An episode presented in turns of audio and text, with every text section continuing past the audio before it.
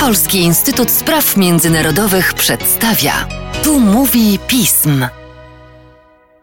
Dzień dobry, ja się nazywam Łukasz Jasinek, witam Państwa w podcaście Polskiego Instytutu Spraw Międzynarodowych i witam Marka Legiecia, naszego specjalisty do spraw kaukasko-centralnoazjatyckich. Cześć Arku. Dzień dobry. Mówiliśmy sporo o premierze Paszynianie, o jego przyjściu do władzy w Armenii, o jego sprawowaniu władzy w Armenii, o jego klęsce, o której mówiliśmy też dość często, czyli o wojnie w Karabachu. I oto ta kadencja się zakończyła. Premier Paszynian podał się do dymisji. Armenia jest niestabilnym państwem? Z całą pewnością Armenia jest państwem, które jako organizm państwowy i jako też elita polityczna tego państwa mierzy się z konsekwencjami porażki w ubiegłorocznej wojnie. I my poszczególne etapy tej powiedzmy eskalacji konfliktu politycznego w Armenii, którego jedną z głównych przyczyn jest właśnie przegrana wojna w Górskim Karabachu z Azerbejdżanem w, ubiegłym roku, już po, po części omawialiśmy. Ostatni raz rozmawialiśmy w marcu, kiedy to doszło do takiego wstępnego porozumienia premiera Paszyniana z opozycją. Przypomnijmy, że partie opozycyjne, zarówno te obecne w parlamencie, jak i poza parlamentem, zarówno jak i partie, które rządziły Armenią, jak, jak Republikańska Partia Armenii, zrzeszająca w zasadzie członków klanu karabachskiego. Wszyscy domagali się rezygnacji Nikola Paszyniana z urzędu premiera, obwiniając go o porażkę w wojnie, obwiniając go o zły styl tej porażki, o nieprzygotowanie Armenii właściwe do, do prowadzenia działań zbrojnych w tamtym czasie. Jednakże działo się to wszystko w bardzo charakterystycznym krajobrazie politycznym, ponieważ Nikol Paszynian, który doszedł do władzy w 2018 roku w Armenii, na fali ogromnego entuzjazmu społecznego, na fali masowych protestów i poparcia rzędu 80% społeczeństwa. W wyniku porażki w wojnie o Górski Karabach już w grudniu ubiegłego roku doszedł do takiego punktu w sondażach, kiedy zaczął mieć więcej przeciwników niż zwolenników. No nie jest to komfortowa sytuacja dla polityka, aczkolwiek Mimo tego w dalszym ciągu, aż do dzisiaj, udaje mu się utrzymywać w Armenii pozycję lidera wszelkich sondaży, ponieważ zgodnie z każdymi sondażami przeprowadzanymi w Armenii w ostatnich miesiącach, partia Mój Krok Nikola Paszyniana może liczyć w wyborach parlamentarnych na poparcie ponad 30% głosów. Więc okej, okay, Paszynian ma bardzo dużo przeciwników w wyniku tego, co się stało w Armenii, w Górskim Karabachu, ale wciąż ma bardzo pokaźne grono ludzi, którzy cały czas stoją po jego stronie, którzy chcą go popierać, którzy chcą na niego głosować. Niestety do opozycji nie dysponuje ona jednocześnie takim potencjałem klimatu w społeczeństwie, aby móc Paszyniana odsunąć do władzy, czy to w sposób demokratyczny, czy to w sposób poprzez protesty uliczne, tak jak choćby Paszynian sam doszedł do władzy, Partie opozycyjne, z wyjątkiem kwitnącej Armenii, czyli partii Gergika Carukiana, jednego z najbogatszych Ormian, oligarchy, powiązanego pośrednio z klanem karabachskim, no ta partia może liczyć na około 15% głosów w najlepszym wariancie. Pozostałe partie, takie jak wspomniana Republikańska Partia Armenii, czy Jasna Armenia, czy Dasznak Sucjun, no to poparcie tych partii nie przekracza w tej chwili w sondażach 5%. Co nam pokazuje, że wybory są scenariuszem korzystnym dla Paszyniana, ponieważ przez miesiące od porażki w tej wojnie opozycja żądała jego rezygnacji. Paszynian przez cały czas, wiedząc jaki jest klimat polityczny w społeczeństwie i wiedząc, że okej, okay, przybyło mu wrogów i jest słabszy niż był przed wojną, patrząc na jego pozycję polityczną w państwie, no to jednak wciąż może liczyć na naprawdę dobry wynik wyborczy. W związku z czym Paszynian nie zgadzał się konsekwentnie po prostu na ustąpienie od władzy, na, na, na pozostawienie placu boju, bo to by prawdopodobnie był dla niego koniec politycznej kariery Armenii, ale cały czas dążył do tego, że no dobrze, chcecie przejąć władzę? To rozróbmy wybory i mnie ograjcie. Jak nie ogracie, to ja zostaję przy władzy. No i to mu się udało osiągnąć. W marcu dogadał się z opozycją, że faktycznie w kwietniu on poda się do dymisji jako premier i wówczas nastąpi taka droga formalna prowadząca do rozpisania przedterminowych wyborów w Armenii, a mianowicie w parlamencie odbędą się dwa głosowania, których parlamentowi nie uda się powołać nikogo na miejsce Paszyniana i tutaj też co istotne, przedstawiciele opozycji obecnej w parlamencie, w tym wspomniany Carupian, zobowiązali się,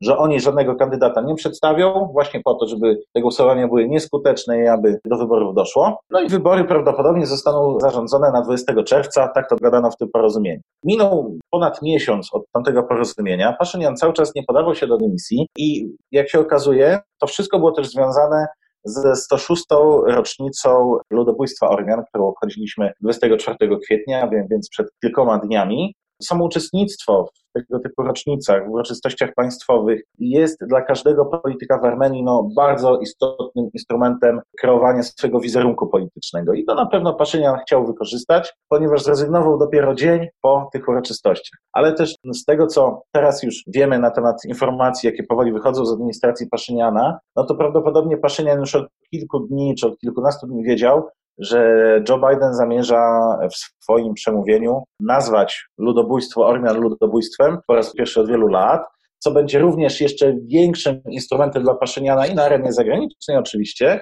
ale także na arenie wewnętrznej, no bo to będzie trochę, trochę taki sukces, na który de facto Paszynian sobie sam nie zapracował, no bo to jest decyzja Bidena, ale, ale ten ruch Bidena na pewno wzmacnia pozycję Paszyniana i dlatego Paszynian czekał, zajmując fotel premiera na przebieg tych obchodów po to, żeby po prostu wejść silniejszym w okres kampanii wyborczej. Dzień po wyborach, 25 kwietnia, Paszynian podał się do dymisji i cała ta teraz formalna procedura właśnie tych dwóch głosowań w parlamencie się rozpoczęła, no ale z dużym prawdopodobieństwem możemy oczekiwać, że 20 czerwca w Armenii dojdzie do wyborów parlamentarnych. Co istotne, będą to już trzecie wybory parlamentarne na przestrzeni czterech lat, więc możemy powiedzieć, no, Ormiańska scena polityczna cały czas trzyma się ram demokratycznych, cały czas działa na zasadzie zasad, które już zostały ustalone zarówno w tym kontekście prawnym, jak i takim politycznym między głównymi aktorami tej sceny politycznej, no ale na pewno kolejne wybory w tak krótkim okresie, tutaj wracam do Twojego pytania z początku podcastu, no mogą wskazywać na pewną niestabilność życia politycznego w Armenii, no ale jak ona może być stabilna, jeżeli Ormianie dopiero co przegrali wojnę, jeżeli Ormianie też no, mają taki temperament polityczny, jaki mają, z całą pewnością wysoki, wysoki, który no, w sytuacjach kryzysów, w sytuacjach niezadowolenia społecznego, zarówno z konkretnych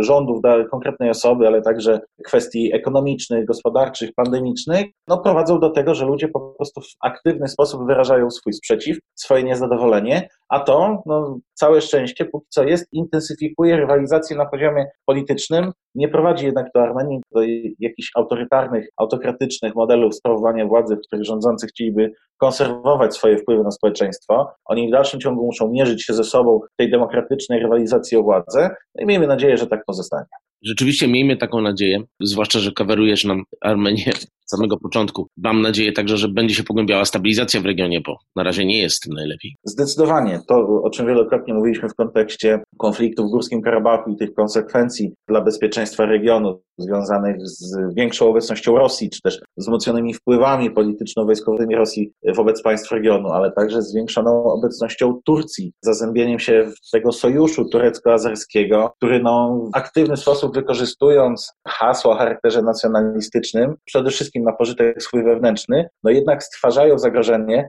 że jakieś większe lub mniejsze eskalacje bardzo szybko mogą stać się takim stałym elementem tego nowego status quo, powiedzmy, na Kaukazie. A z całą pewnością w tej, tej całej układance Armenia jest państwem najsłabszym, Armenia jest państwem uzależnionym od gwarancji bezpieczeństwa Rosji, jest w zasadzie państwem no, niezdolnym, żeby samodzielnie, efektywnie, długoterminowo zapewniać sobie bezpieczeństwo, więc na pewno Ormianom również będzie zależało na, na stabilizacji regionalnej, ale na pewno to też nie jest kwestia, na którą Ormianie samodzielnie mogą efektywnie wpływać, no bo tak długo, jak już wspomniałem, jak władze Azerbejdżanu czy władze Turcji będą wykorzystywały kwestie nacjonalistyczne, kwestie antagonizowania swoich narodów przeciwko Armianom do ich partykularnych celów w polityce wewnętrznej, no tak długo to, to zagrożenie ze strony Azerbejdżanu czy zagrożenie ze strony Turcji będzie w Armenii odczuwane. Z całą pewnością też te obchody ludobójstwa, jakie miały teraz miejsce, no to przełomowe przemówienie Joe Bidena, które też w pośredni sposób bardzo silnie oddziaływało na,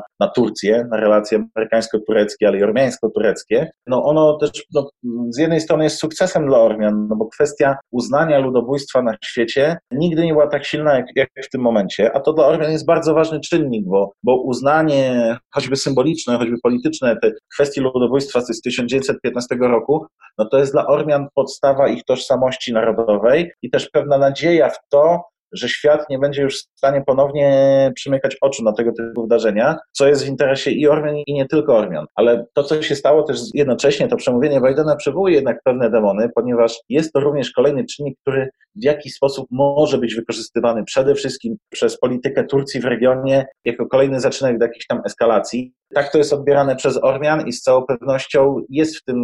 coś, co należy śledzić. Miejmy nadzieję, że na ten moment obędzie się to w sposób spokojny, że nie dojdzie do, do żadnych gwałtownych wydarzeń na Kaukazie, no i że Ormianom po prostu uda się w sposób spokojny i zorganizowany przeprowadzić wybory, które najprawdopodobniej, jak, jak już mówiliśmy w pierwszej części, ponownie wyłonią Nikola Paszyniana już powiedzmy z odnowionym mandatem politycznym i on ponownie jako ten polityk już no, nie tak popularny jak kiedyś, ale polityk wciąż silny, no będzie się musiał mierzyć już niejako w tej takiej nowej odsłonie swoich rządów z tymi wszystkimi problemami. Miało być o dymisji, a jest tak naprawdę o przetrwaniu polityka. No niestety to, to, wszystko są kwestie związane. Z całą pewnością też to tak szybko dorzucę. Jeśli Paszynian, nawet teoretycznie rzecz biorąc, nie wygrałby tych wyborów, no to a propos tego przetrwania, no ciężko by mu się żyło w Armenii, nie będąc liderem politycznym, no bo po prostu skala też niechęci wobec tego polityka jest na tyle duża, że byłoby to bardzo ciężkie doświadczenie dla niego. Dziękuję Ci tak czy siak za naszą rozmowę. Dziękuję.